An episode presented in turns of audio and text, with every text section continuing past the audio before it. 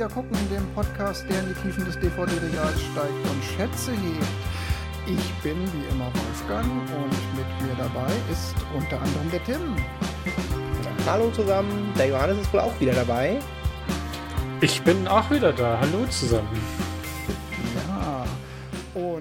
Zum grandiosen Finale der ersten Staffel könnte man mal wieder gucken. Haben wir, wie breit angekündigt, einen Publikumsfilm am Start.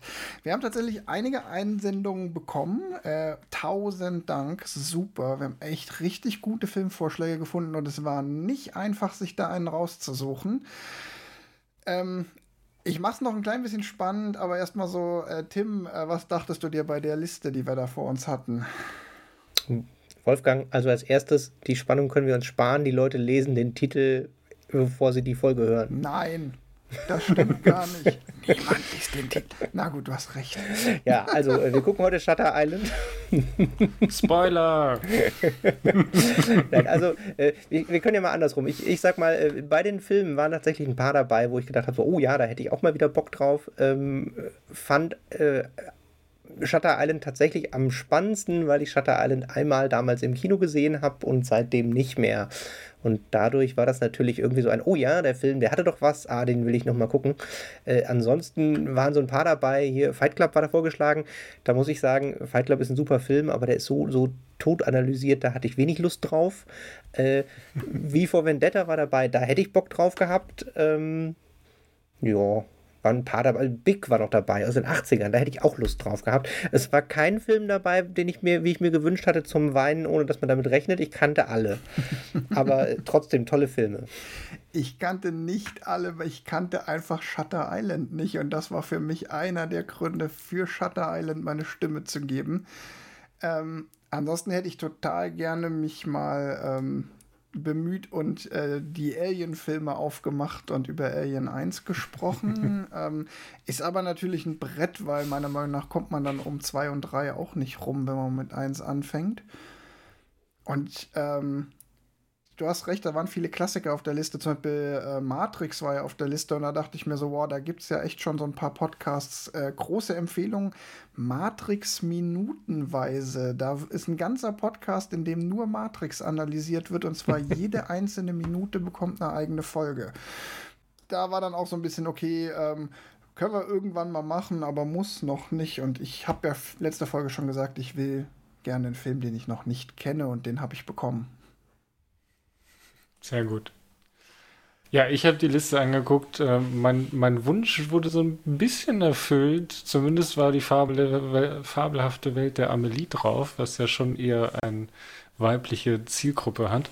Ähm, und Schreck war auch drauf, wo ich mich auch drauf gefreut habe. Das waren so die zwei Filme, die für mich äh, herausgestochen äh, sind aus der Liste.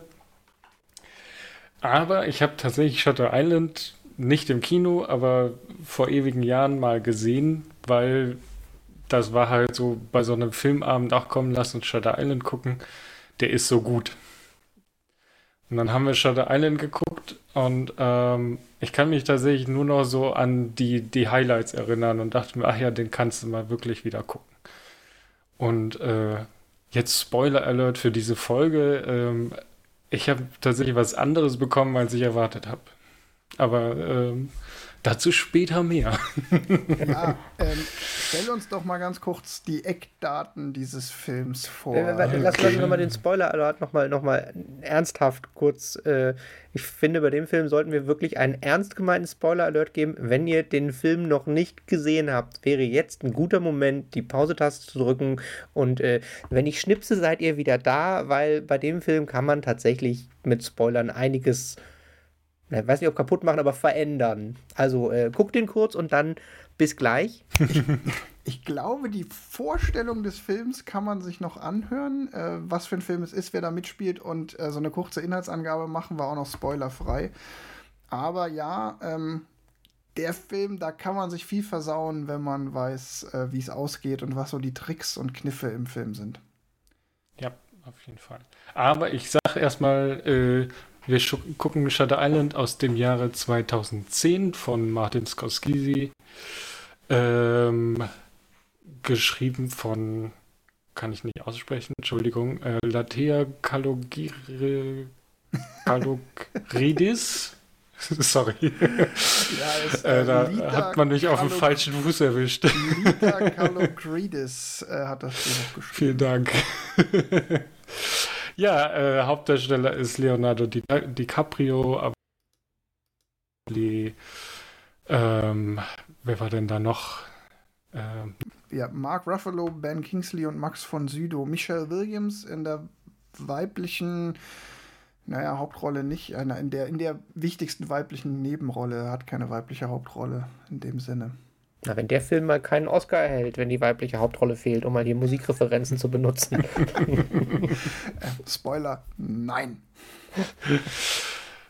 Also ähm, ja, auch damals schon große Schauspieler, die da mitgespielt haben und natürlich Martin Scorsese äh, trägt da auch natürlich zu dem zu dem Gewicht des Filmes bei, würde ich jetzt mal sagen. Also, also ich, ich habe mich tatsächlich gewundert, dass äh, du Wolfgang ihn nicht gesehen hast.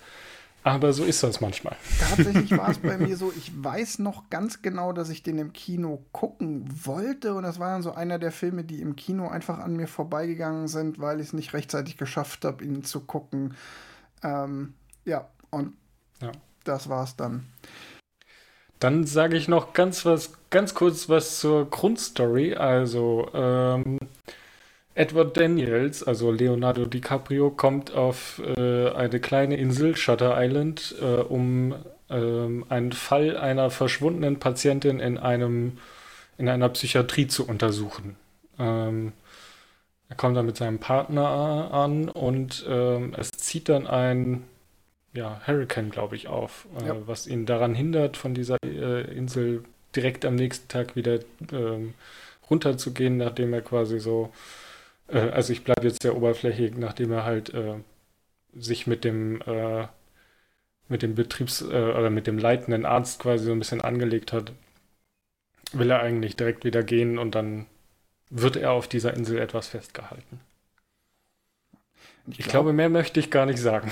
Ich glaube, man kann noch verraten, weil das wird schon jeder wissen, der ähm, irgendwie einen Trailer oder sonstiges zu dem Film gesehen hat, dass es dann recht schnell kippt in ein Was ist real, was ist Wahnvorstellungsspiel, aber das ist der Punkt, an dem wir allen empfehlen, die den Film noch nicht gesehen zu ha haben und ihn sehen wollen, weil sie sagen, sie interessieren sich für so eine Art Psychothriller in diesem Setting mit den Protagonisten äh, die sollten jetzt sich erst den Film angucken und dann weiterhören. Und alle gibt anderen. es im Moment auf Netflix. Also gibt es keinen Grund, ihn nicht zu sehen, wenn man ihn noch nicht gesehen hat. also Podcast aus, Netflix an und wir sehen uns dann in zwei Stunden wieder. Genau. Tim, du darfst nochmal schnipsen. Ah, da sind sie ja alle wieder. Schön, dass ihr wieder da seid. Und äh, an alle Filmfans, die den Film natürlich schon kannten, schön, dass ihr noch da seid. Ja.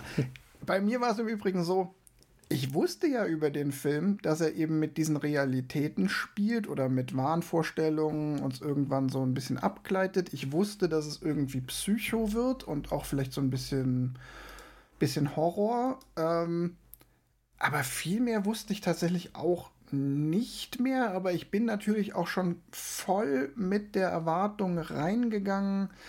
Ähm, dass der Film mich an der Nase rumführt und dass am Ende alles nicht so ist, wie es scheint. Ich meine, das kennt man ja auch aus vielen anderen Filmen. Wo und wie das funktioniert hat, da kommen wir dann ja gleich im Verlauf zu. Aber das war so meine Erwartungshaltung, mit der ich rangegangen bin. Und bei euch war das ja mit Sicherheit komplett anders, weil ihr wusstet ja schon, wie es ausgeht. Ja, also ich habe ja eben schon gesagt, dass meine Erwartung, äh, also dass der Film was anderes war als meine Erwartung. Ich kannte halt so die großen, oder was ich mir gemerkt habe, waren halt so die, die großen Punkte in dem Film quasi, die man am Ende quasi mitnimmt. Also, dass er halt auf diese Insel kommt und ähm, ich will jetzt tatsächlich noch nicht zu vorgreifen, einfach aus der Inhaltsangabe den, den Plot-Twist am Ende. Ähm, so ein paar Punkte dazwischen waren mir noch im, im Sinne, aber diese ganze Geschichte quasi da ist, ähm, die, die, die ging irgendwie komplett unter. Und auch was er quasi vorher erlebt hat, also dass er quasi bei der Befreiung von Dachau dabei war, das äh, habe ich komplett vergessen. Und dann diese ganze, ähm, also dieses ganze Zeitsetting, sage ich mal, also dass das Anfang der 50er spielt, ähm, dass sie halt gerade quasi sehr viele ähm, Leute haben, die im Zweiten Weltkrieg da waren und da ge Dinge gesehen haben, die sie vielleicht nicht so sehen wollten und da dann halt, ja, psychische Probleme aufbauen. Ähm, und das ganze Thema halt dieser, dieser psychischen Krankheit und der, der Heilung oder der Behandlung der, dergleichen, dass das quasi da auch so eine große Rolle spielt, das ist komplett an mir vorbei. Oder das habe ich komplett wieder vergessen, muss man ja so sagen. Ich, äh, das mit Sicherheit, weil der Film ist ja da schon sehr auf der, also der, das sind jetzt keine versteckten Handlungen, die man irgendwie ähm, beim, nur bei genauem Hinsehen sieht, sondern es sind ja schon Handlungen, die sehr im Vordergrund stehen, aber die ich einfach komplett wieder vergessen habe. Ohne zu, ja, ich, ja, ich, ich sag's später, sonst nehme ich auch wieder zu viel weg äh, vorweg. Tim, sag du erstmal, wie war eigentlich deine es, Erwartung mit der du ja, Meine Erwartung, das war tatsächlich relativ ähnlich äh, wie beim Johannes. Also äh, ich habe auch quasi ein, einmal gesehen, weiß noch, ich fand ihn gut und hatte halt auch noch hm. ja, so des, den groben Haupt, Hauptplot-Twist im Kopf und halt so die, die Grundstimmung. Äh, war dann aber tatsächlich jetzt beim Gucken auch schon noch mal mehrfach überrascht von Sachen, die halt, ja, wie Johannes gerade schon so schön gesagt hat, auch nicht dezent waren. Dass, dass er da bei der Befreiung von Dachau dabei war, wusste ich noch, aber es waren trotzdem so ganz viele Stellen, wo ich gedacht habe, ach krass, habe ich ja gar nicht mehr in Erinnerung. Das, ja. Was ich ganz interessant fand, ähm, ich bin ja, wie gesagt, mit dieser Haltung rangegangen, so dieser Film, der führt mich an der Nase rum, das ist nachher eh alles ganz anders, als es scheint. Und ich habe mehr oder weniger die ganze Zeit auf den großen Sixth Sense-Moment gewartet. Also auf den Moment, in dem wirklich alles ganz anders ist, als es erwartet. Und am Ende war ich tatsächlich ein bisschen überrascht, dass er diesen einen großen Moment gar nicht hat. Also es dreht sich ja am Ende sehr stark um die Frage, ist Leonardo DiCaprio jetzt selbst verrückt? Oder wird er von der Anstalt und den Ärzten dort nur verrückt gemacht, äh, weil die seine Ermittlungen behindern wollen oder Dinge vertuschen wollen? Und ich fand, am Ende gab es gar nicht so den großen Twist. Und dann habe ich angefangen, noch Sachen über den Film so ein bisschen zu lesen. Und ich habe mal wieder so zwei, drei YouTube-Videos geguckt. und da ist mir aufgefallen, so, wow, da stecken ja doch ganz schön viele versteckte Plot-Twists drin und es gibt am Ende doch noch viel mehr Ideen als nur zwei, die ich jetzt gerade genannt habe, die mir selber beim Gucken aufgefallen sind, äh, was wirklich die Wahrheit sein könnte. Ähm, weil ich meine, dass, dass der Leonardo DiCaprio oder die Figur von ihm ähm, Dinge anders wahrnimmt, als sie wirklich sind, das war mir irgendwie von Anfang an klar, weil es auch meiner Erwartung entsprach. Aber wie tief es dann geht und was man alles in Frage stellen kann, dass man zum Beispiel eben auch die Frage stellen kann, war er wirklich in Dachau oder nicht, ähm, das ist dann, das ist gar nicht für die Gesamtstory entscheidend, aber auch da kann man Fragezeichen dran malen. Da gibt es echt ganz viele kleine Ecken und Enden die witzigerweise aber an der großen Story nicht so wahnsinnig viel ändern. Ja. Das ist ein ganz spannendes Konstrukt. Also ich glaube, ähm, so, so Details sind mir dann tatsächlich gar nicht aufgefallen, weil ich den Film halt quasi nicht. Also, ich habe den Film schon zu lange her gesehen, dass, dass ich mich noch an Dinge erinnern kann, wo ich mir, wo ich dann wieder Dinge hinterfragen konnte. Also, äh, das ist sehr interessant, dass du das jetzt aufbringst. Ähm, war mir jetzt beim zweiten Mal gucken tatsächlich gar nicht so aufgefallen. Weil, also man muss auch dazu sagen, wenn ich den jetzt, weiß ich nicht, im halben Jahr äh, geguckt hätte, wären mir da mit Sicherheit Dinge anders aufgefallen, als sie mir jetzt aufgefallen sind. Ähm, mir sind ein paar Dinge aufgefallen, die, die auf jeden Fall, ja, äh, weiß ich nicht, äh, ja, unterschiedlich interpretiert werden können, je nachdem, mit welchem Vorwissen man an den Film rangeht. Aber ähm, ja, dass man, dass man so viel äh, quasi, also dass er so viel mit einem, mit einer Unsicherheit an die Story geht, äh, ist mir tatsächlich gar nicht so aufgefallen. Also mir sind jetzt beim Gucken noch zwei Sachen aufgefallen, wo ich dachte so, ah, da versuchen sie einen gerade auf die Spur zu locken nach dem Motto, oh Gott, sie werden ihn am Ende da behalten und für verrückt erklären. Das fand ich ganz spannend, dass man sich da an zwei Stellen dachte so, ah, ganz klar, das waren die Brotkrumen, die den Zuschauer in so eine Richtung ziehen sollen. Wo ich halt dann als, als, ich weiß ja schon, wie es ausgeht, nicht mehr drauf angesprungen bin, aber wo ich auch denke, das waren schon ganz geschickte Sachen, die halt auch für, für wenn man den Film noch nicht gesehen hatte und damit erwartet, uh, da soll so ein Handlungsüberraschungsding am Ende sein, waren da so ein paar Dinger, wo ich dachte so, ah ja, das ist jetzt quasi, wo man schon überlegen kann, ah, der, der kommt bestimmt am Ende gar nicht aus der Anstalt raus, die behalten den da. ja, im Endeffekt, wir können ja mal vorne anfangen. Es geht ja darum, wie gesagt, ja, genau. der, der ähm ähm, die Hauptfigur Teddy ähm, kommt auf die Insel. Teddy Dennis mit seinem Partner als US-Marshals. Die sollen da diese verschwundene Patientin wieder auffinden äh, oder klären, wo die hingekommen ist. Man muss dazu sagen, alle Insassen sind Schwerverbrecher und gelten als gemeingefährlich. Sollte vielleicht auch noch dazu sagen, der Film spielt 1954, also gar nicht so lange nach dem Zweiten Weltkrieg.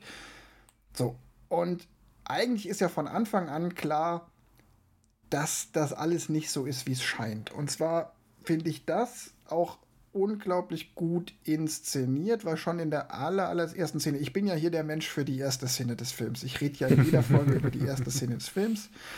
Den Schuh ziehe ich mir auch diesmal wieder an. Ich habe mir diese erste Szene angeguckt und dachte mir so, geil, das ist doch alles fake. Dieses Schiff, auf dem die da rüberfahren auf die Insel, das sieht so nach Pappmaché-Schiff aus und nach Kulisse und das bewegt sich so unrealistisch. Und ich dachte mir von Anfang an, ey, Martin Scorsese 2010, das ist Absicht. So, mhm. Das habe ich nie, ich habe, es sah einfach künstlich aus und ich habe mir von Anfang an gedacht, so, yo, ne, am Ende, also eigentlich mein erster Gedanke zu dem Film war, wart ab, am Ende ist das gar keine Insel. Die ganze Insel gibt es gar nicht. Das ist alles nur Einbildung. Wirklich so Sixth Sense-mäßig. Und genau das ist der Punkt, was ich meinte mit, so krass ist der Twist am Ende ja nicht. Der mhm. Twist am Ende geht ja offensichtlich nur um die Frage, war diese Ermittlung und sein sein Ich halte mich für einen US-Marshal ein von den Ärzten eingefädeltes Rollenspiel, das seiner Therapie dienen soll. Und in Wirklichkeit ist er gar kein US-Marshal, sondern Patient in dieser Klinik. Oder ist er wirklich äh, US-Marshal und sie wollen ihn nur für verrückt erklären, um eben diese Ermittlung zu verhindern? Und den Twist fand ich dann doch ver vergleichsweise klein. Und wenn man dann aber genauer hinguckt, merkt man, dass es auf dem Weg dahin noch so viele kleine Twists gibt, wo man nicht weiß, stimmen die oder stimmen die nicht. Ich finde ja tatsächlich, der Twist ist auch gar nicht unbedingt ein. Äh, oder nein, andersrum. Ich finde tatsächlich ist es auch ein Twist, nicht die Frage, äh, ob er US-Marshal ist oder nicht und äh, sie ihn für verrückt erklären wollen. Ich finde tatsächlich den den Kampf der verschiedenen äh, Psychotherapien ein, schaffen sie es, ihn mit dieser Gesprächs- und Schocktherapie wieder zu überzeugen, zu heilen, finde ich es auch noch so ein Twist, weil es ja schon ein, also ich finde es recht eindeutig, dass er da in Therapie ist. Also jetzt tatsächlich, das war das, was ich beim zweiten Mal gucken äh, für mich mitgenommen habe, dass ich an ganz vielen Stellen gedacht habe, so ach krass, dass, wie gut das alles zusammenpasst, wenn man weiß, dass er da äh, ein Trauma überwinden will und was das Trauma ist. Genau, eigentlich, der, der Witz ist, der Film lenkt einen so ein bisschen auf den von mir gerade genannten Twist, ist er wirklich in Therapie oder nicht. Wenn man dann am Ende nochmal drüber nachdenkt, sind die Zeichen dafür im Drehbuch, dass er tatsächlich eigentlich in Therapie ist und gar nicht US Marshal, doch so eindeutig, dass ich auch behaupten würde, das ist gar nicht die Frage der ist klipp und klar da in Therapie und der war vielleicht mal US Marshal, aber ist es jetzt aktuell nicht mehr und sein Partner ist auch nicht ähm, sein Partner, sondern ist tatsächlich in Wirklichkeit sein Psychiater, der nur dieses Rollenspiel spielt. Aber es gibt ja halt eben noch mehr Twists. Die Frage ist zum Beispiel, warum ist er in Therapie? Was ist das, was ihn so traumatisiert hat, dass er durchgedreht ist? Dazu gehört auch die Frage, war er in Dachau oder nicht und hat an diesem Massaker, was im Film in so Flashbacks gezeigt wird, teilgenommen. Und dann natürlich dieser große Final-Twist, ist ihm am Ende selbst bewusst, dass er verrückt ist oder bleibt er in seiner Fantasiewelt? Und das finde ich halt so genial. Es ist nicht der offensichtliche Twist, ist am Ende gar nicht der, über den ich nach dem Film noch nachgedacht habe, weil der war relativ simpel. Und mhm. mir ist dann erst eine Stunde nach dem Filmende aufgefallen, so Moment. Die Lösung war nicht so einfach, weil ich habe die zwei Sachen vor der Lösung übersehen. Wisst ihr, was ich meine? Ja, aber was waren die zwei Sachen, die du vor der Überlese Lösung übersehen hattest? Naja, eben die Frage zum Beispiel, warum ist er jetzt eigentlich überhaupt äh, durchgedreht? Warum ist er durchgeknallt? Was war das Trauma? War es tatsächlich sein? Also es gibt ja die, es gibt die Version, seine Frau hat ähm, die Kinder erdrängt und er daraufhin seine Frau erschossen. Das ist die, die einem im Film so ein bisschen als wahr verkauft wird. Es gibt aber auch die Theorie, dass er in Wirklichkeit der ist, der das Apartment abgefackelt hat, wobei seine Frau verbrannt ist und er vielleicht sogar nie Kinder hatte. Und dann gibt es noch die Variante mit, ähm, er ist traumatisiert aus dem Krieg zurückgekommen und ist darüber zerbrochen und wahnsinnig geworden, weil er eben in Dachau dabei war. Okay, das hätte ich tatsächlich, also die hätte ich geradliniger gesehen. Also äh, ich nehme tatsächlich die, also die für mich Wahrheit äh, ist quasi die, äh, er hat das Apartment abgebrannt wegen seinem Kriegstrauma, ob Dachau oder nicht, egal, aber wegen seinem Kriegstrauma, Alkoholproblem, das Apartment abgebrannt. Ist daraufhin über sein Alkoholproblem die psychischen Probleme seiner Frau ignorierend mit der Frau an den See gezogen und da hat sie die Kinder umgebracht und das ist quasi der finale, das finale Kaputtgehen von, von, äh, für ihn gewesen. Und er, dass er sie dann noch umgebracht hat, natürlich auch mit dabei, aber das ist so mein, wo ich sage, das finde ich in sich stimmig, wenn man den Film am Stück guckt, so als. Aber ich, nee, ich habe tatsächlich eine Frage gehabt. Also, ich habe tatsächlich die Frage gehabt, so war er denn je, derjenige, der das Apartment angezündet hat oder nicht? Also, weil die, die Frage wird nicht beantwortet, also zumindest aus meiner Sicht wird nicht beantwortet, wer denn die, das Apartment abgefackelt hat oder nicht. War es er, war es seine Frau, war es tatsächlich ein Hausmeister? Ähm, die, die, die Frage wird ja, also nachdem aufgelöst ist, dass er quasi irgendwie da in einer Parallelwelt lebt, wird gar nicht mehr aufgelöst, was jetzt wirklich in dem, in dem Apartment passiert ist. Was ist in seiner Parallelwelt passiert? Ähm, gab es diesen, äh, also, ne, beziehungsweise was ist in der Realität passiert? Ähm, gab es die Frau, äh, die sich da quasi in der Wohnung angezündet hat? Und sind sie dann an den, oder, oder sind sie halt quasi die Wohnung hat gebrannt und sie sind deswegen ins Seehaus gezogen und das Ganze ist passiert. Also da, da war tatsächlich für mich so eine, mh, hm, müsste man noch mal gucken, um genau rauszufinden. Vielleicht gibt es da noch ein paar Hinweise, ähm, die einen da in die Richtung weisen, okay, was ist wirklich mit der Wohnung passiert, weil ja, die, die, diese Hausgeschichte und das ist halt auch dann wieder in die Story von der die sie ihm quasi auftischen mit der Patientin, die quasi, also vielleicht um es ein bisschen zu erklären für die Leute, denen es egal ist und äh, den Film trotzdem nicht, äh, also die den Film nicht gesehen haben, denen es egal ist, die jetzt trotzdem zuhören und ungefähr wissen wollen, was passiert ist. Ähm, die Patientin, die er als Marshall auf dieser Insel suchen soll, ist halt die, die Rachel, Namen habe ich vergessen. Rachel Solando. Solando, genau. Ähm, die soll halt aus äh, sein, ihrem Zimmer ähm, verschwunden sein, ohne dass sie die Tür aufgemacht hat, weil die kann man nur von außen verschließen. Und ähm, die Story dieser Patientin ist halt, dass ähm, sie ihre drei Kinder im See ver, äh, ertränkt hat und danach noch ein Abendessen mit denen gemacht. Also, dass sie auch einfach nicht ähm, einsieht, dass sie A in Therapie ist und B ihre Kinder umgebracht hat. Sie ist halt in dem Glauben, dass ihre Kinder noch leben. Und ähm, da kommen dann halt auch nochmal so ein paar Rückschlüsse am Ende, weil ähm, der, also in einer Rückblende von äh, Teddy, also von Edward Daniels, dem, dem Hauptdarsteller, äh, der, der Hauptfigur, ähm, dass quasi das seine Story ist. Die, seine Frau hat angeblich die äh, drei Kinder von denen im See ertränkt. Ähm, dann wollte sie mit ihnen ein Essen machen, aber er kam halt äh, vorher schon zu Hause, äh, nach Hause und äh, hat sie dann erschossen, weil er die Kinder halt quasi aus dem See gefischt hat. Genau, also da hast du halt auch die zwei Varianten.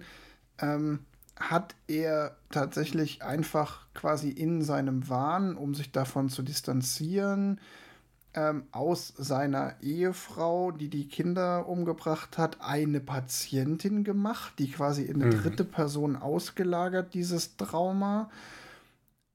Oder aber halt die Variante, vielleicht hat die Frau das gar nicht, äh, die Kinder gar nicht umgebracht und das basiert eigentlich wieder auf ganz anderen Dingen. Ähm, zugegebenermaßen, jetzt muss man aber auch dazu sagen, ähm, am Ende sind, das meinte ich mit diese ganzen, ähm, diese ganzen kleinen Twists, die sind am Ende für die Gesamtstory gar nicht entscheidend. Für die hm. komplette Story ist es eigentlich egal, ob seine Frau jetzt die Kinder umgebracht hat oder ob er das Apartment abgefackelt hat und seine Frau dabei verbrannt ist. Aber es ist halt schön, dass der Film auf dem Weg zum großen Twist halt schon ganz vieles Subtwists anlegt, über die man sich auch Gedanken machen kann, wo du auch eigentlich fast forensisch rangehen müsstest, um die zu klären oder nicht. Ich glaube, jetzt unterstelle ich jetzt mal, keiner von uns hat den Film so sehr seziert, dass wir da jetzt irgendwelche Belege für die eine oder andere Theorie ähm, groß hervorbringen können. Ich, ich hätte gleich für die ähm, filmischen Sachen, da hätte ich sowas, was man jetzt benutzen könnte, aber das will ich gleich bei den filmischen Sachen erwähnen. Ich sage nur, Feuer und Wasser yeah. muss in seinem Trauma definitiv eine Rolle spielen. Genau, das, es gibt halt immer wieder so Motive. Ähm, und das ist halt schön, weil ich glaube schon, man kann den Film mehrfach gucken. Ich finde ganz interessant, dass es gar nicht so viel ähm, Meta- Literatur dazu gibt. Also ich habe ja so ein paar, ich habe dann nämlich mich mal auf die Suche gemacht nach Erklärungen und Lösungen und eigentlich so alle YouTube-Videos irgendwie Shutter Island erklärt. Ähm, nehmen Bezug auf den großen Twist, ist Teddy ähm, Daniels am Ende geheilt oder nicht? Äh, aber auf diese ganzen Subtwists gehen die eigentlich gar nicht so krass ein. Ich finde, da ist halt noch, wäre theoretisch noch viel mehr Material, um Twists aufzulösen, Rätsel zu klären, bla bla. Ähm, also es ist auf jeden Fall, langer Rede, kurzer Sinn, ein Film, wo man auch eigentlich mal minutenweise, scheibchenweise durchsezieren könnte, was passiert, welcher Hinweis wird hier gelegt. Vielleicht, wenn die, die äh, Matrix minutenweise Leute durch sind, vielleicht haben die ja Interesse an Shutter Island minutenweise. Ich würde es mir anhören. also, ja. Ich finde, es würde sich tatsächlich lohnen, weil da steckt viel, viel drin, was man definitiv auch beim zweiten oder dritten Mal gucken nicht unbedingt sieht. In dem Zusammenhang fand ich total schön, das ist eine Sache, die müssen wir auf jeden Fall verlinken. Ich habe ein total witziges oder interessantes Video gesehen von einem Typen, der hat einfach ähm, der, der hat auch irgendwie so eine Serie, unnötige Fortsetzungen, wo er so Ideen spinnt, ob man Filme fortsetzen könnte, ja oder nein. Und der hat auch in einer Folge die Überlegung angestellt, könnte man zu Shutter Island eine Fortsetzung drehen oder nicht. Mit dem spannenden Ergebnis, er hat drei Ansätze genannt in dem Video, die durchaus als Fortsetzung okay. Sinn ergeben. Also, ein Ansatz, ich krieg's nicht mehr ganz zusammen, aber wie gesagt, ich verlinke es, äh, findet ihr in den Show Notes. Ein Ansatz, der war relativ simpel, war, man könnte diese ganze Geschichte natürlich auch ohne Teddy Daniels weiterspielen lassen, indem man einfach das Schicksal anderer Insassen auf Shutter Island erzählt und das eher in so eine Serie überführt. Ähm, aber es gab auch zwei Ansätze, die mit Teddy Daniels funktioniert haben, die dann wiederum eben darauf basieren, dass er zum Beispiel doch ähm, US Marshal ist und das doch alles eine große Illusion war. Ähm, und der andere Ansatz, der basierte aber drauf, okay, er ist nicht Marshall, aber trotzdem versucht er sich dieser Therapie irgendwie weiter zu entziehen und das, die Story geht weiter. Also ich fand es witzig, dass diese Idee mit wir spinnen mal fiktive Drehbuchideen für eine Fortsetzung auch noch mal zeigt, so wo hat der Film noch offene Stellen, an die man andocken kann. Das stimmt. Das, ich habe es nicht gesehen, aber es klingt spannend. Ich wäre, glaube ich, für die Fortsetzung, dass ein äh, verrückter Supermillionär einen Freizeitpark, wo man gefangen spielt, also quasi so ein Crossover aus Jurassic Park und Shutter Island. Das fände ich, glaube ich, als Fortsetzung ganz angebracht. was sagt ihr denn äh, jetzt um. Ähm, ich glaube, ich glaub, die Story müssen wir gar nicht so äh, Szene für Szene durchgehen. Ähm, ähm, weil, aber was ich tatsächlich noch ansprechen wollte, ist, was haltet ihr denn jetzt eigentlich von diesem finalen Twist von der letzten Szene im Film als um alle abzuholen, weil wir gehen jetzt davon aus, dass alle den Film eh gesehen haben und wir äh, die Szenen deshalb nicht alle einzeln erzählen müssen. Am Ende sitzt ja Teddy Daniels nochmal mit seinem Partner, Schrägstrich Psychiater Chuck All ähm, auf der Treppe und sie unterhalten sich. Und dann sagt, spricht Teddy ihn nochmal als sein Partner an, woraufhin der von Mark Ruffalo gespielte Chuck All zu dem anderen, zu Ben Kingsley rüber guckt, bisschen resigniert den Kopf schüttelt, was halt so viel zu sagt, wie ich gebe ihm zu verstehen, so, verdammt, Therapie hat doch nicht funktioniert, er hält mich wieder für seinen Partner. Und dann daraus folgt dann, dass ähm, Teddy Daniels zur Lobotomie abgeführt werden soll, also zu einem chirurgischen Eingriff, bei dem ihm ein Teil vom Gehirn entfernt wird, sodass er seine Wahnvorstellungen verliert, aber gleichzeitig auch quasi so ein bisschen Zombie wird äh, viel von seinem Bewusstsein verliert. Und dann sagt ja Teddy Daniels zu Chuck All, ähm, was wäre eigentlich besser als äh, guter Mensch zu sterben oder als Monster zu leben? Und an diesem Satz hängt sich ja der große Endtwist auf, weil das nämlich die Frage ist, war ihm in dem Moment bewusst, dass er Patient ist und er hat nur so getan, als sei er nicht geheilt, um quasi absichtlich sich, so, sich lobotomieren zu lassen, oder war die Therapie tatsächlich vergebens und er ist wieder zurückgefallen in seinen Wahn? Also ich sage, äh, er hat sich bewusst für seinen Wahn entschieden. Also er hat sich bewusst dafür entschieden, ja, sich lobotomieren zu lassen, um sich von dem Wahn ja, und, zu und zu sagen, ich, also im Prinzip ja, aber halt auch mit dem, okay, ich will mit diesem, ich akzeptiere diese, diese Krankheit, aber ich will damit nicht leben, ich denke mich zurück in mein anderes und dann werde ich dafür lobotomiert. Ich glaube, das war eine bewusste Entscheidung, aber äh, dass im Prinzip die Therapie funktioniert hat, aber weil der gute, gute Detektiv so klug ist, er sich dann dafür entscheidet, ich will aber nicht, dass sie funktioniert hat. Ne, ich glaube, also für mich war es eher so ein ähm, Therapie hat soweit funktioniert, aber durch dieses, es hat schon mal funktioniert und ähm, da hat es auch nach einer Zeit nicht mehr geklappt, bin ich eher so, ähm, oder habe ich für mich den Film so verstanden, dass er quasi so langsam wieder davon gleitet und halt wieder in seine Welt zurück fällt und deswegen mehr, okay, ähm, ich bin zwar noch so ein bisschen da und kann diese Entscheidung treffen, ob ich mich äh, lobotomieren möchte oder nicht, aber ich merke halt einfach, okay, ich komme da nicht weg. Oder also quasi schon raus. Ne, nicht ganz, also er ist noch nicht so wieder zurück in seinem Wahn, aber. Nee, aber genau, aber er merkt halt, wie, so dass es keinen Sinn hat, weil er wieder da in diesen Wahn zurückfällt.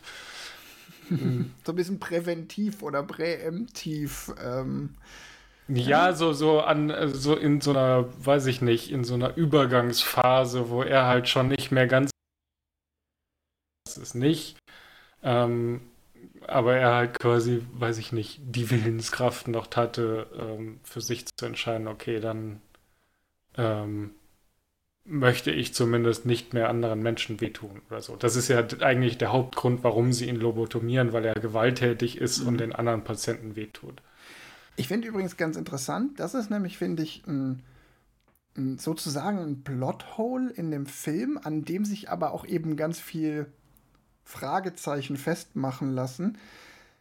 Ähm, ich finde so sehr, wie man Teddy Daniels, Andrew Laddis, das ist ja die, die mhm. eine Figur, ähm, kennenlernt, ähm, so krass gewalttätig ist er ja gar nicht.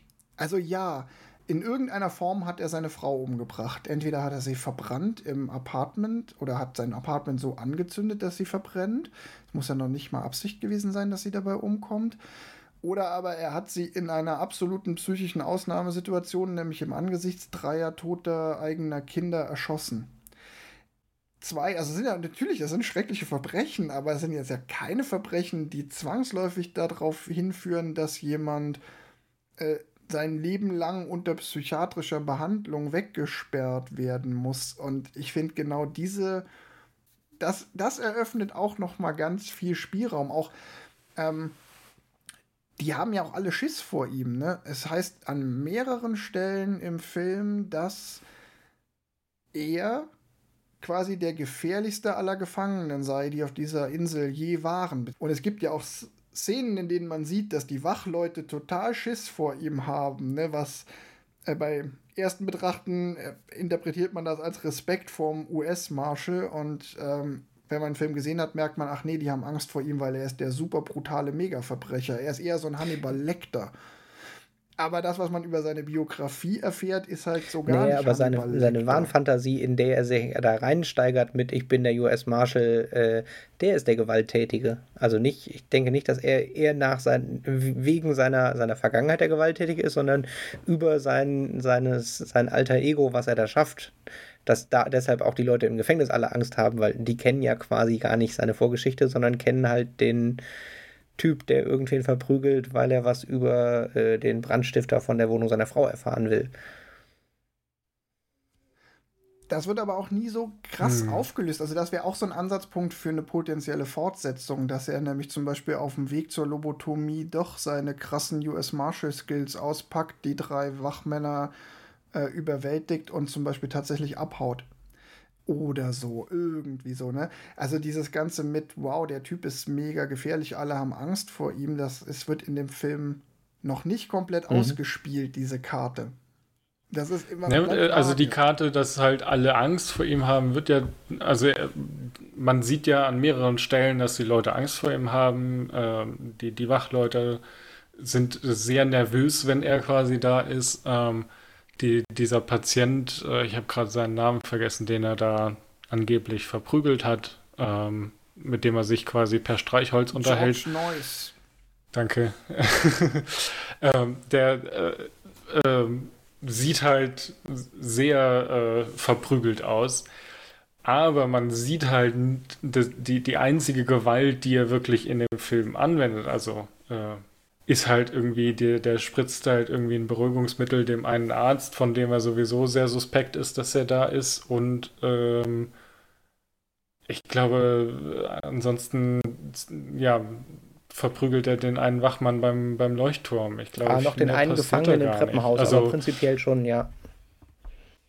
Ja, aber das ist jetzt auch äh, nicht so, dass man sagt, oh, der, der, der ist gerade auf einem Gewaltmarsch oder so, sondern. Äh ja, und wenn man es auf das runterbricht, was der Film zweifelsfrei auflöst, im Sinne von, das muss auch für den Zuschauer als erwiesen gelten, dann weiß man am Ende des Films nicht, ob äh, Edward Daniels Schrägstrich Andrew Laddis jetzt wirklich der krasse Gewalttäter ist oder ob er vielleicht doch zu Unrecht in Shutter Island sitzt und seine Gewalt, die er vielleicht ausübt, eigentlich nur der Versuch ist, berechtigterweise da rauszukommen oder sich gegen dieses System zu wehren. Also da bleiben schon noch genug Fragezeichen und Andockungspunkte. Ne? Man könnte wirklich, hm. ich fand diese Idee mit, überleg mal, woraus könnte man eine Fortsetzung machen. Man könnte auch eine Fortsetzung machen, in der sich rausstellt, so, ja, der hat zwar seine Frau umgebracht aus so einer im Affekt, aber mehr eigentlich nicht. Und dann ist er für irgendwelche Experimente da eingeknastet worden und das, was sie ihm dann in den zehn Jahren auf Shutter Island angetan haben,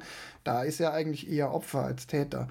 So ein Twist könnte man in eine Fortsetzung auch noch einbauen, weil es der Film lässt genug Raum dafür. Ja, wobei du ich das tatsächlich halt dann, da wäre ich dann von der Fortsetzung ja. enttäuscht und zwar einfach nur, weil so Sachen also der, der, der gute Charakter des Films ist äh, eindeutig Ben Kingsley, der Arzt.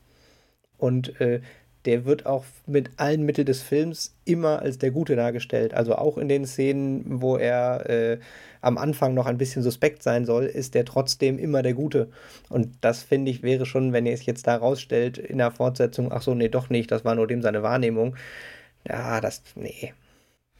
Ja, aber viele meiner Meinung nach sehr gute Fortsetzungen basieren darauf, dass sie das, was du im Teil 1 noch für wahr gehalten hast, ähm, einreißen. Ich bin ja auch gar nicht dafür, dass der Film eine Fortsetzung bekommt. Ich finde nur diese Gedankengang, was wäre eine theoretisch mögliche Fortsetzung, die ähm, innerhalb, die auch mit dem ersten noch irgendwie zusammenpasst, die zeigt noch mal schön, wie der Film dann doch äh, mit was es war und was nicht spielt, auf viel mehr Ebenen, als man vorher dachte. Hm. Aber du hast schon die filmische Umsetzung äh, angesprochen. Die trägt ja extrem viel dazu bei, dass dieser ganze Eindruck von, das stimmt hier alles nicht, äh, beiträgt. Ich habe ja das Pappmaché-Schiff schon erwähnt. Du hast gerade eben gesagt, äh, Tim. Ja, also das Pappmaché-Schiff, äh, ich weiß nicht, also die ganze erste Szene ist tatsächlich richtig krass in dem Stil. Also der Film arbeitet die ganze Zeit mit echt schlechten Bluescreens und echt schlechten die Leute im Vordergrund mhm. mit Goldreflektor ausgeleuchtet Szenen. Äh, da war ich äh, erst noch so ein bisschen hin und her gerissen. Also der nimmt ja recht viel Bezug auf so Film-Noir-Sachen, die ja so beleuchtet haben. Äh, da war ich erst noch so ein, naja gut, das ist halt ganz klar die Film-Noir-Referenz, aber es ist halt einfach äh, von dem, wie es sich dann im Film entwickelt, ganz klar, damit es sich falsch anfühlt. Also auch das, die, die Musik in dem Moment, wo er da äh, das erste Mal auf die Insel kommt, die Musik ist viel zu laut eingestellt und ist dann ja so ein äh, düstere, düstere, zu laute Musik. Äh, die Kameraperspektiven, alle sind irgendwie so ein bisschen drüber, also so ein bisschen leicht, leichte Unteransicht, bisschen komisch alles. Also da ist filmisch einfach so, dass, dass meine erste Assoziation jetzt am Anfang war so ein boah, das ist aber jetzt, ich, ich habe das nicht so plump und schlecht in Erinnerung und habe dann auch genau wie, wie, Wolfgang den, nee, das ist Scorsese, das, nee, der wird nicht, nicht äh, in den 2000ern so, so plump aus Versehen arbeiten. es ist halt schon ein schmaler Grad, den er trifft. Er schafft es immer wieder durch die Art, wie es gefilmt ist, dir so ein, so ein Unwohlsein, so ein, so ein, äh, das, aber es ist nie so plump, dass du denkst so, Alter, das sieht lächerlich aus, haha, nee, das kann jetzt doch nicht wahr sein. So, relativ viel mit Ton hatte ich das Gefühl. Ich also, dass ich gut. ab und zu das Gefühl hatte, die Tonspur sitzt nicht richtig so. Also mit das Meeresrauschen passt nicht zu dem Meer, was ich gerade sehe. Oder so. Also so ganz feine, das, das kann man ja nicht wirklich so festmachen, aber es ist so auf den ersten Blick, irgendwas ist falsch und das ist ganz häufig einfach die Tonspur ein Hauch, Hauch daneben oder sowas. Aber Ihr kennt mich ja. Ich bin ja absolut kein Typ für Continuity-Fehler. Ich finde die ja nie. Die fallen mir nie auf, weil ich da überhaupt nicht drauf achte und ich will auch gar nicht auf Continuity-Fehler achten. So die, die klassischen Sachen wie mhm. die Zigarette ist äh, in der ersten Szene fast ganz abgebrannt, im nächsten Schnitt ist sie wieder komplett, dann ist sie wieder runtergebrannt, dann ist sie wieder komplett. Sowas fällt mir nie auf und ich will sowas auch gar nicht sehen, weil ich finde, das zerstört einem oft ja auch den Genuss am Film. Bei Shutter Island, das ist wirklich einer der ganz, ganz wenigen Filme, wo ich während des ersten Guckens dachte, Alter, in der, ne, es gibt die, in der George Noyce-Szene im Knast, wo sie sich durch das Gefängnisgitter durch unterhalten in der Szene, wo du Leonardo DiCaprio siehst und dieser klassische Shoulder-Shot, also der andere wird über die Schulter gefilmt, sodass du nur Schulter und äh, ein bisschen vom Kopf siehst, hat er immer die Hand am Kopf. Und in der, im Gegenschuss hat er die Hand am Gitter. Und wieder am Kopf und wieder am Gitter. Und ich dachte mir so, Alter, wenn mir schon Continuity-Fehler auffallen, so, warum habt ihr das nicht gemerkt? Und dann habe ich später gelesen, Scorsese hat absichtlich in den Film Continuity-Fehler eingebaut. Es gibt noch viel, viel mehr äh, Stellen, wo es sich teilweise deckt sich's mit der Story, weil zum Beispiel Elemente in Bilder eingefügt werden, nachdem Teddy Edwards, äh, Teddy Daniels ähm, Erkenntnisse gewonnen hat. Also du hast zum Beispiel die Szene, wo er nach Hause kommt und seine es gibt ja diese Parallelmontage zwischen der Szene, wo Teddy Daniels nach Hause kommt zu seiner Frau im Haus am See und der Szene, wo sein ähm, Psychiater ihn mit der Wahrheit konfrontiert, nämlich dass seine Frau die Kinder umgebracht hat. Und in der Szene siehst du erst den See ganz normal und in dem Moment, in dem Schnitt, nachdem der Psychiater gesagt hat, ja, und dann hast du die ertrunkenen Kinder im See gesehen, siehst du die Szene wieder am Haus am See und dann treiben mhm. die Leichen im Wasser. Die sind vorher aber nicht da. Oder es gibt eine andere Szene, da unterhält er sich mit einer Insassin und die hat ein, trinkt aus einem leeren Glas, einem offensichtlichen also sie, sie trinkt vor allem Glas. auch einmal ohne ein Glas in der Hand zu haben. Und oder das sogar. Und in der Szene danach hat sie ja, und, dann und es ist sogar Wasser auch drin, so inszeniert, dass es auf jeden Fall auffallen soll, weil sie beim Hinstellen vom Glas sogar noch Wasserflecken auf den Tisch macht. Also im Gegenschnitt, also sie macht Wasserflecken auf den Tisch, die man als Szene sieht, wo sie quasi Angst vor ihm hat, hebt die Hand mit dem Glas und im Gegenschnitt, die wieder seine Sichtweise ist, hebt sie eine Hand ohne Glas und trinkt in einem, aus einem imaginären Glas. Und das ist auch ganz klar ein, ah, das ist jetzt seine Weltsicht, da ist irgendwas mit dem Glas Wasser, das sieht er nicht. Ja, also es gibt ganz viele Szenen, wo du so einmal eine Szene siehst, wo es auch so geschnitten ist, dass du weißt, okay, wenn du es forensisch analysierst, der erste Schnitt ist mhm. eher noch aus so einer neutralen Beobachterperspektive. Der zweite Schnitt ist aus seiner subjektiven Sicht, weil die Kamera auch dann eine subjektive Kamera ist. Und dann sind plötzlich andere Details zu sehen im Bild. Ähm, also da haben sie schon ziemlich cool gearbeitet. Wobei sie wohl auch ganz viele Sachen reingeschnitten haben und gemacht haben, die keinen Sinn ergeben, die einfach nur dazu da sind, dich in die Irre zu führen. Ich hatte gerade eben schon angesetzt hier mit, mit Feuer und ähm. Wasser. Das fand ich noch total spannend. Und zwar ähm, dass immer wenn er in seine Halluzinationen reinfällt, ist vorher ein Feuer in der Szene. Also sei es eine angezündete Zigarette, sei es ein Kamin, sei es das Streichholz. Und das passt halt auch zu dem, dem, als er sich mit dem Gefangenen unterhält, macht er immer das Streichholz wieder an. Und dadurch hatte ich schon nämlich dieses so, naja, wie viel von diesem Gespräch findet denn jetzt überhaupt statt? Weil er vorher tatsächlich nicht bei jedem Feuer, aber gefühlt, um in eine Halluzination zu fallen, war das ganz häufig der Trigger ein Feuer oder auch der Übergang, die erste Halluzination von seiner Frau äh, ist, glaube ich, ich weiß nicht, ich glaube, es war eine angezündete Zigarette. Äh, und dann passt das natürlich auch mit dem, oh, die Frau ist verbrannt. Da hatte man quasi noch die Assoziation, ah, die Frau ist verbrannt, deshalb jetzt da dieser Feuerreflex. Ja, und das Wasser, damit fängt der Film ja sogar an, wie er sich quasi, es ist nur ganz viel Wasser, es ist nur ganz viel Wasser. Und es ist ja auch halt dann auch in dem, als er aus seinen Halluzinationen aufwacht, ist es mehrfach ein, da fällt Wasser auf ihn drauf oder äh, ähm, in dem als er mit dem Deputy da auf dem Friedhof ist, das Wasser, was er da alles nochmal abkriegt. Also das quasi so ein bisschen Wasser ist so sein, sein anderes Kryptonite und das ist ja auch klar, wenn die Kinder denn da im See ertrunken sind, warum er diese Wasserphobie hat. Genau, wobei gleichzeitig die beiden Versionen der Biografie nicht zusammenpassen, weil er kann nicht zuerst seine Frau äh, bei einem von ihm gelegten Feuer umgebracht haben und danach hat nee, seine Frau Wie gesagt, in meiner Kinder Variante ist ja also, quasi, die Wohnung ist abgebrannt, damit sie aufs Land ziehen. Also die ist dabei nicht umgekommen, aber er ist mhm. trotzdem Brandstifter. Er ist trotzdem Brandstifter, und ja. Im Prinzip ist mit dieser Brandstiftung fängt halt sein Unheil an, weil dadurch hat er quasi ja das mit der Frau gar nicht mitgekriegt und ist auf Land gezogen und hat da die Schwäche seiner Frau ignoriert und ihr nicht geholfen. Aber wie gesagt, ist auch, äh, also jetzt äh, Disclaimer, ich habe tatsächlich den Film diesmal so knapp gesehen, wie es überhaupt nur ging. Also äh, der Film ist quasi vor einer Viertelstunde, nein, wie lange nehmen wir jetzt auf, aber äh, also ich habe den Film so geguckt, dass ich zu unserer äh, Aufnahmeverabredung äh, punktgenau das Ende gesehen habe. Also ich habe sehr gute Erinnerungen an den Film ah. jetzt noch. Dafür habe ich wenig Sekundärquellen.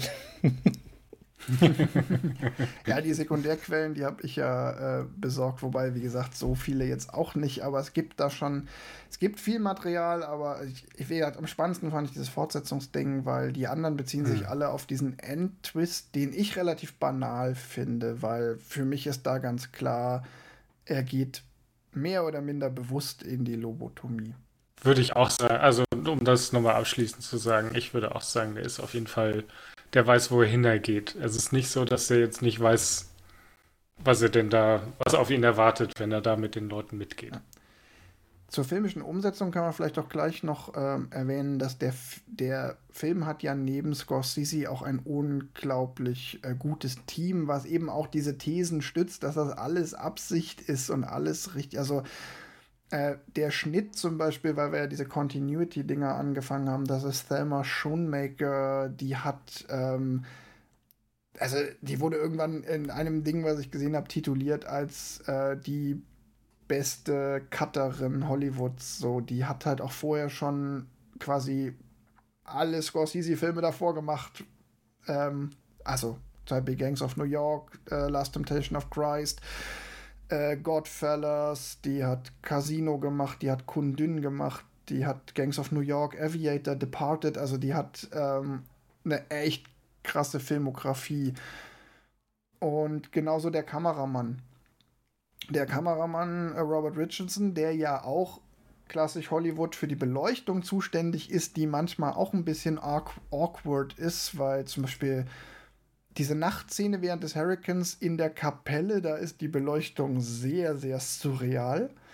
Oder sie haben manchmal so super auffällig dieses äh, Halo-Licht von hinten, dass die äh, Schauspieler von hinten mit so einem Scheinwerfer angestrahlt werden, damit der Rand um die Haare so leuchtet wie ein Heiligenschein. Da weiß man aber auch, das ist Absicht. Äh, Robert Richardson hat äh, unglaublich viel mit Oliver Stone gearbeitet, also quasi alle bekannten Oliver Stone-Filme und danach dann ähm, zwei, drei Filme mit Scorsese und dann ähm, alle äh, Quentin Tarantino-Filme der letzten zehn Jahre oder so. Also mit, dem Licht, mit dem Licht ist auch wirklich, es ist eindeutig Film Noir-Referenz. Also er, er, hat ganz viel filmisch von Film Noir, hat auch super viele, äh, hier sogar Hitchcock-Zitate drin. Also ich weiß nicht, ob ihr es gemerkt habt, die Dusche ist genauso gefilmt wie in Psycho. Von unten das Wasser fällt einmal ins Gesicht. Äh, die Treppenhausszene im, im, im Leuchtturm ist Vertigo. Also Ach, dieses, dieses Drehen der Wendeltreppe ist Vertigo? Ja, dieses die Wendeltreppe und er läuft das so hoch, ist genau der, also die Aufnahme, bin ich mir sicher, das ist eins zu eins die Vertigo-Kamerafahrt. Auf dem Fun Fact am Rande, auf dem Filmplakat von Shutter Island war der Leuchtturm von Warnemünde. das ist gut. Da muss ich das nächste also Mal, wenn ich in einer Plakatversion. Ah, ich das nächste Mal in Warnemünde bin, mache ich ein Bild von mir mit dem Shutter Island Leuchtturm. Sehr gut. ich glaube, den haben sie aber schon noch irgendwie auf so eine Insel CGI oder so. Also, aber ja. Ja, also auch da lange Rede, kurzer Sinn. Man muss einfach ganz klar davon ausgehen, jedes einzelne Gewerk in diesem Film wusste ganz genau, was es tut. Da ist kein, das ist nicht, selbst wenn es manchmal seltsam wirkt, das ist kein Fehler oder Unvermögen, das ist volle Absicht. Alles. Ja. Ähm, auch total spannend, ähm, der Film hat keine Originalmusik die komplette Musik, die in dem Film verwendet wird, ist, ähm, sind bestehende Werke, die unabhängig von dem Film schon bestanden. Es ist ganz viel ähm, moderne Klassik in Anführungszeichen, also ähm, klassische Musik in umgangssprachlichen Sinne aus dem Hier und Jetzt, also zeitgenössisch, oder sonst woher zusammengeschnitten. Es sind auch ganz viele Versatzstücke drin. Das wusste ich nicht. Also äh, jetzt, wo du sagst, ähm, das ist für mich trotzdem die Shutter Island Musik, äh, was sie häufiger mal verwenden, dieses sehr dramatische Musikstück. Was ja zwei, zeitweise auch irgendwie, ich glaube, als er in den Leuchtturm reingeht oder so, macht er die Tür auf und die Musik hört auf. Das fand ich auch sehr cool. Also das ist quasi so, ähm, wenn du auf der Insel bist oder halt außen in der Insel hast du irgendwie Musik. Und sobald du quasi in ein Haus gehst, oder, also da ist es mir extrem aufgefallen. Ähm, ich fand es aber dann auch an anderen Stellen ganz interessant, ähm, so im Nachhinein zu sehen, ah ja, okay, wenn man so ja, Größe, also weitere Kamerawinkel hat oder so, ist eher Musik da, als wenn du irgendwie in Räumen bist, wo der Kamerawinkel mhm. nicht ganz so breit also das ist, äh, da, da, spielen sie halt auch ganz viel mit so, okay, äh, Bild zu Ton und ähm, gerade diese dramatische Musik ähm, sitzt unkonventionell. Wir haben relativ viel wirklich mit den, den Lautstärken gespielt, also jetzt nicht nur von der Musik, sondern allgemein, mhm. also dass du halt krasse Wechsel zwischen dramatischer Musik und jetzt kommen wir in den Zellenblock C, wo die ganz gefährlichen sind, pff, stille Wassertropfen und so, also so, dass sie halt wirklich auch ja, von der, der Lautstärke immer sehr hin und her gesprungen sind. Äh, das fand ich auch noch. Ja, also der ist halt, wie gesagt, durch alle Gewerke durch extrem gut gemacht. Ich habe noch, noch ein Bildbeispiel, was ja. ist noch mal, was mir aufgefallen war. Es passt schon nicht mehr ganz, aber passt gerade bei alle Gewerke noch. Ähm, ja. Das Tor zur der, der Anstalt. Äh, jetzt mhm. nicht der Schriftzug, aber die, die Türen von den Torflügeln, die bewacht sind, sind die gleichen Torflügel wie in der Dachau-Szene Dachau. Ja, auch das da ist so, ist so ein What is real ja. Ding mit drin. Also da hatte ich nämlich auch, als du gerade eben meintest, dass er gar nicht klar ist, dass er in Dachau ist, das passt schon auch, weil es halt wirklich mit dem, hm, also schon sehr verdächtig gleich das Tor. Also. Also diese, diese ganze Dachau-Episode, die könnte, man könnte den Film sicherlich auch so noch, ne, im Falle einer Fortsetzung, die es nie geben wird, wäre es überhaupt kein Problem, die Story so umzuschreiben, dass das mit dem Dachau alles nur gefundene Ausrede in der Schizophrenie war, ja. um Dinge auszulagern, um Morde, die er eigentlich begangen hat, auszulagern. Ich glaube, diese Dachau-Geschichte wird auch nie von einer dritten Person erwähnt. Das ist immer nur er selber, der davon redet. Ich glaube, es wird im, in der Auflösung im Leuchtturm bei dem, lesen Sie doch mal hier Ihren Einlieferungsbefund. Ich glaube, da sagt Ben Kingsley, dass er in Dachau bei der Befreiung von Dachau dabei war. Hm. Aber ich glaube, er sagt auch, äh, aber sie haben da kein Kriegsverbrechen mhm, begangen. Das sagt er, ja. Ja, dann ist. Genau, er, er widerspricht ihm, dass er da bei dieser, äh, bei der, äh, ja, was waren das, äh, Wachsoldaten, äh, bei diesem Massaker dabei war. Er sagt nur, ja, sie waren in Dachau, aber sie waren nicht beim Massaker dabei. Das ist übrigens ganz interessant, weil ähm, dieses Dachau-Massaker ist ja tatsächlich äh, ein historisches Ereignis. Das gab es tatsächlich. Hm. Und überhaupt hat der Film ähm, ein paar ganz äh, spannende, durchaus realistische Referenzen. Also Shutter Island und diese Einrichtung, die sind komplett fiktiv. Sowas äh, gab es auch in der Form ähm, nicht, aber zum Beispiel ähm, ist die Referenz, diese ganze Psychotherapie und äh, psychiatrische Behandlung und die Art und Weise, wie, hat durchaus historische Anklänge, weil also der Film zeigt schon den Stand der Psychiatrie äh, in den 50ern. Es wird zwischendurch erwähnt, dass sie versucht haben, ähm, Menschen in dieser Einrichtung ähm, mit Chlorpromazin zu behandeln und auch ihm haben sie Chlorpromazin verabreicht. Das war tatsächlich, ist tatsächlich in den 50ern eines der ersten Psychopharmaka gewesen.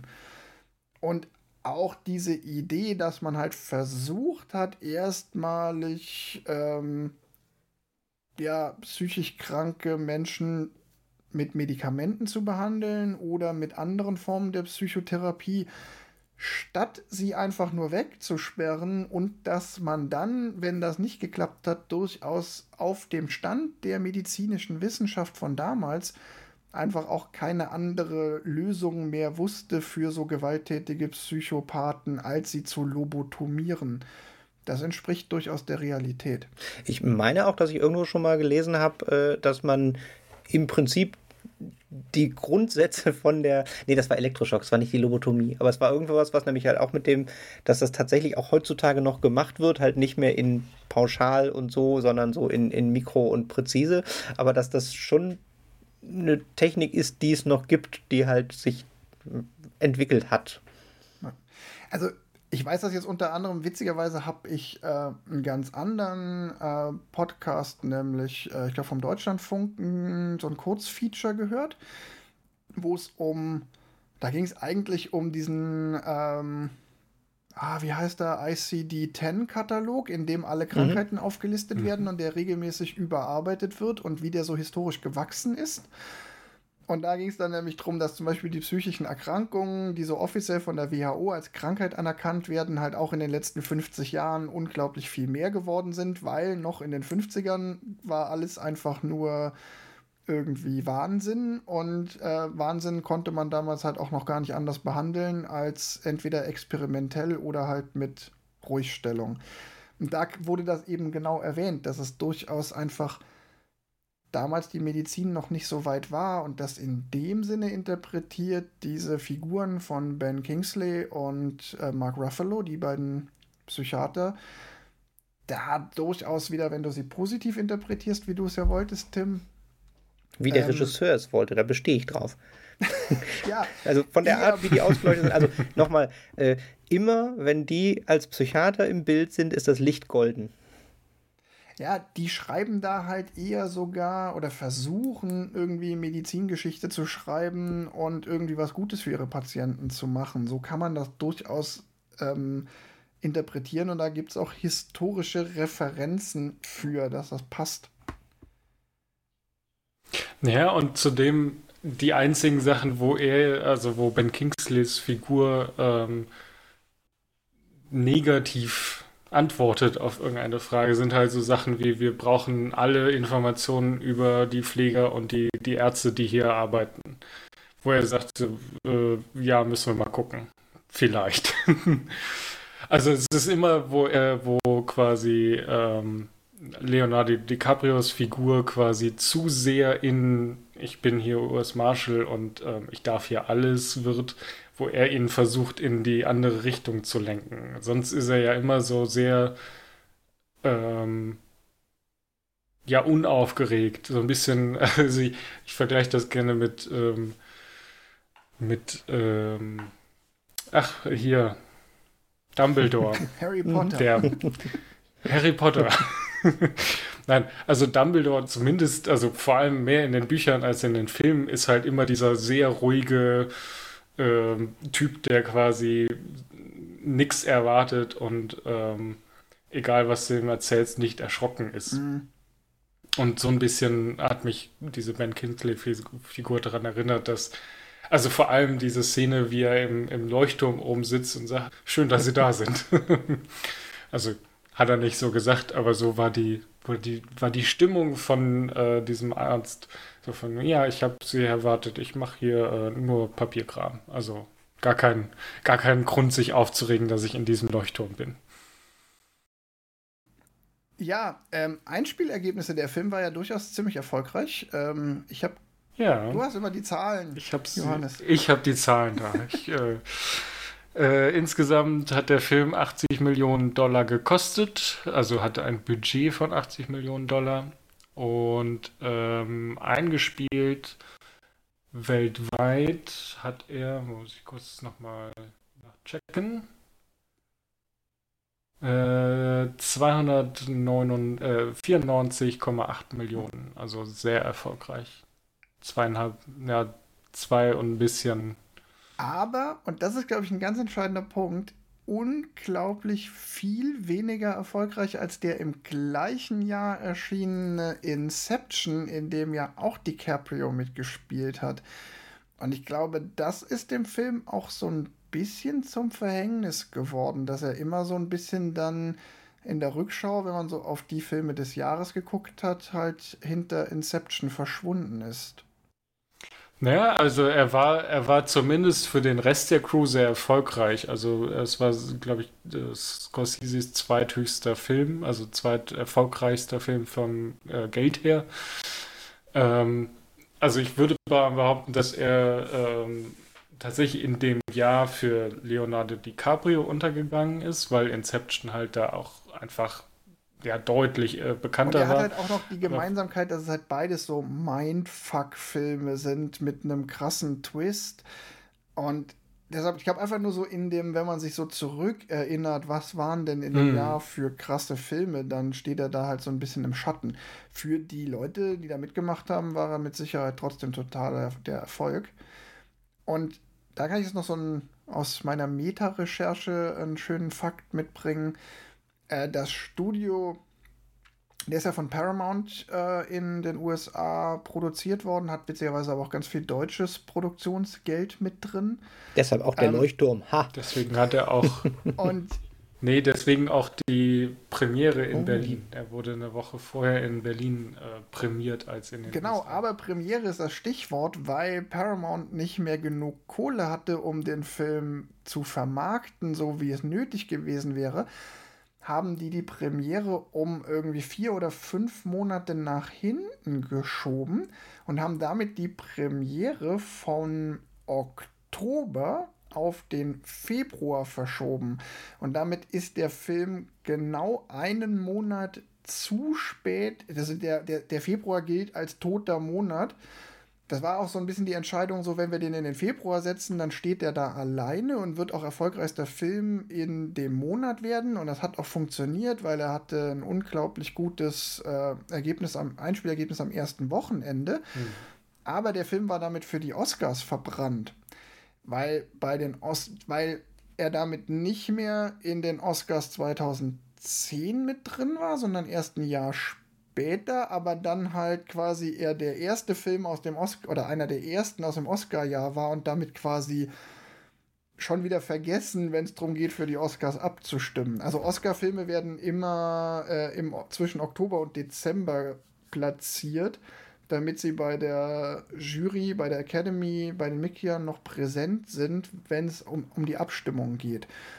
Und daraus resultierte, Fun Fact fürs Poesiealbum, Shutter Island ist der einzige Film, an dem Scorsese und DiCaprio zusammengearbeitet haben, der keine einzige Oscar-Nominierung bekommen hat. Wäre auch ein super Weihnachtsfilm gewesen. Ich verstehe das nicht, dass die. ja. Also deshalb, wenn du auf Auszeichnungen und Preise guckst, hm. ist der Film komplett durchgefallen und das liegt einzig und allein daran, dass er zum falschen Zeitpunkt gestartet ist. Nämlich nicht in der sogenannten Award Season. Das Spannende finde ich tatsächlich, dass es eine bewusste Entscheidung war, also aus Budgetgründen, aber trotzdem, dass es eine Entscheidung war, äh, einen Termin zu wählen, wo man nicht so viel Marketing braucht, aber dann trotzdem der erfolgreiche Film ist. Und wie wir vorhin schon gesagt haben, ne, es gibt genug Grund, dem auch durchaus ein Kamera- oder ein Schnitt-Oscar zu geben oder hm. äh, Production Design. Wobei ich nicht weiß, ob man da, also da hätte man in der Oscar-Ansprache wirklich nochmal sehr darauf hinweisen müssen, wie sie damit spielen, dass sie es halt bewusst awkward machen. Also, weil ich kann mir schon vorstellen, wenn man den Film guckt und nicht weiß, dass es ein Scorsese ist, dass man als erstes echt nur denkt, so, ey, was ist das für schlechtes Handwerk? Also, weil es halt wirklich, ja, schon ja. ein so schmaler Grad ist, dass sie halt schon noch. Es gibt Leute, die würden das so ernst meinen. Nicht nur deutsche Fernsehfilme, auch, auch amerikanische Produktionen könnten das so ernst meinen. Ja. Und bei der Kritik ist er tatsächlich relativ gut angekommen. Ähm, ich spring mal schnell zu unserer beliebten Rubrik Das Lexikon des internationalen Films. Das Lexikon des internationalen Films sagt nämlich, suggestiver Horror-Thriller, der Genremuster und filmgeschichtliche Anleihen virtuos zu einem doppelbödigen Spiel zwischen Wahn und Wirklichkeit verwebt und über Gewaltverhältnisse reflektiert, die wie ein unentrinnbarer Fluch persönliche Schicksale, aber auch die jüngere Geschichte prägen. So sehr die atmosphärisch dichte Inszenierung auch fesselt, bleibt der Film in seiner Aussage eher vage. Ja. Also die, die ist, ist wie immer äh, recht treffend, aber ähm, manchmal auch immer so ein bisschen, naja gut, sie wollen ja ein Lexikon sein, wenig wertend.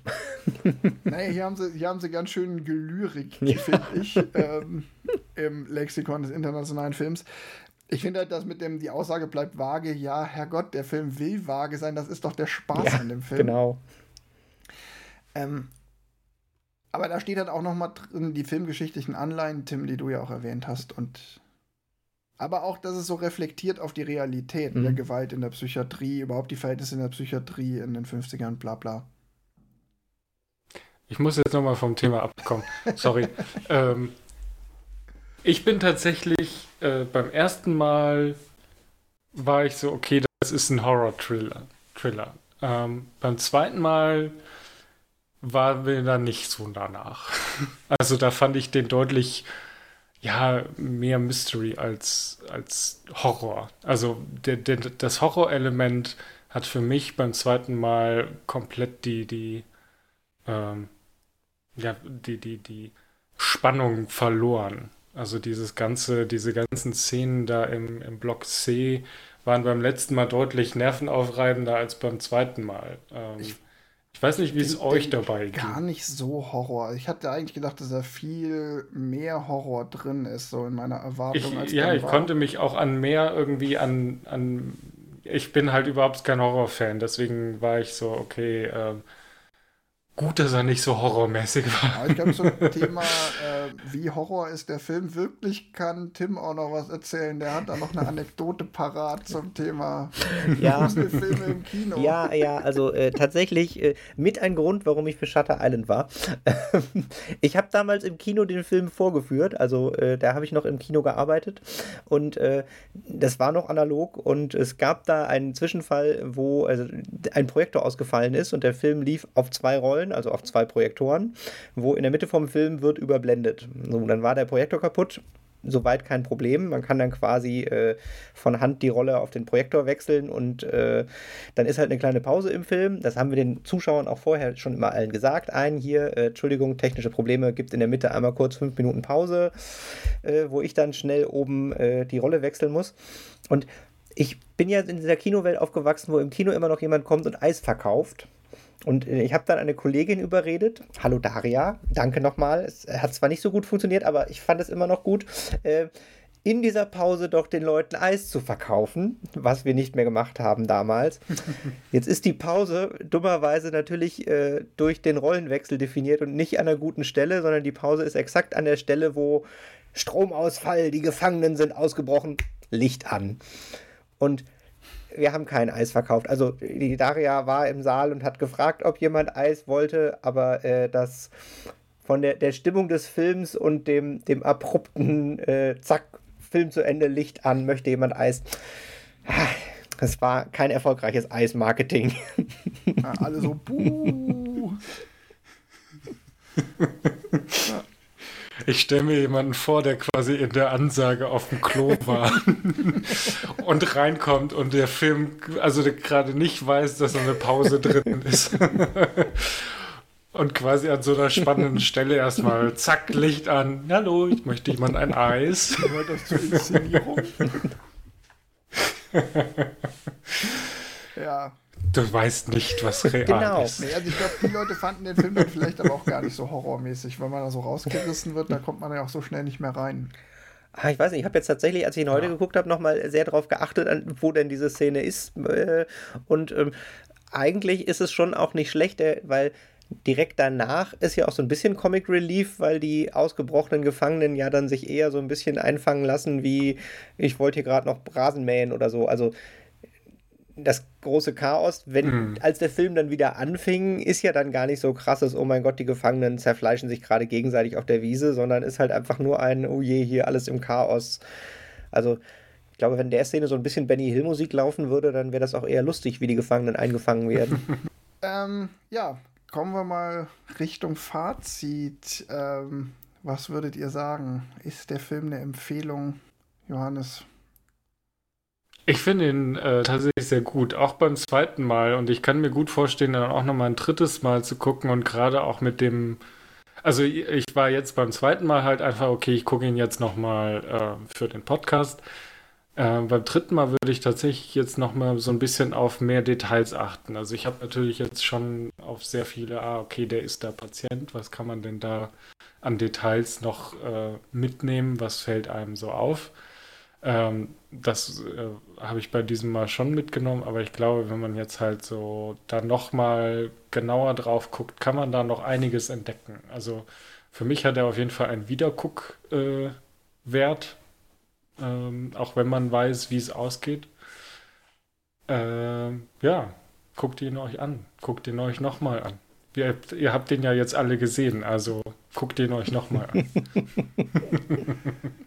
Ja, Tim. Ja, also äh, ich kann mich da genauso anschließen. Also ähm, ich würde ihn auch empfehlen. Ich finde ihn auch echt gut. Ich denke auch, man kann ihn tatsächlich relativ kurz hintereinander zweimal gucken, wenn man noch mal mehr auf Details gucken will, weil man ja quasi schon das Ende genauer kennt. Ähm, was ich sagen muss, mir hat tatsächlich die, die erste Hälfte vom Film war schon so ein bisschen, dass ich irgendwann dachte so, puh, ja okay, da kommen die zwei Stunden her. Ähm, ich glaube, man könnte die, den Anfang noch ein bisschen, bisschen kompakter halten. Die Letz-, das letzte Viertel vom Film reißt es aber sowas von wieder raus, weil man halt dann sich an ganz viele Sachen erinnert, die man am Anfang vom Film halt als so, ja, okay, jetzt das noch, jetzt das noch. Aber über diese Psychoanalyse von, was ist denn jetzt die Wirklichkeit, äh, gewinnen die Sachen halt alle nochmal. Und äh, ich finde, durch dieses sehr runde Ende, äh, ja, wird der Film nochmal deutlich besser und ja, man kann ihn nochmal gucken. Guckt ihn nochmal. Also, ich kann mich dem auch eigentlich nur anschließen. Von mir kriegt er eine komplette Empfehlung. Egal, ob ihr ihn jetzt dann zum ersten Mal seht oder äh, zum zweiten oder dritten oder vierten Mal. Ähm, ich glaube auch, der hat einen sehr hohen äh, Wiederguckwert.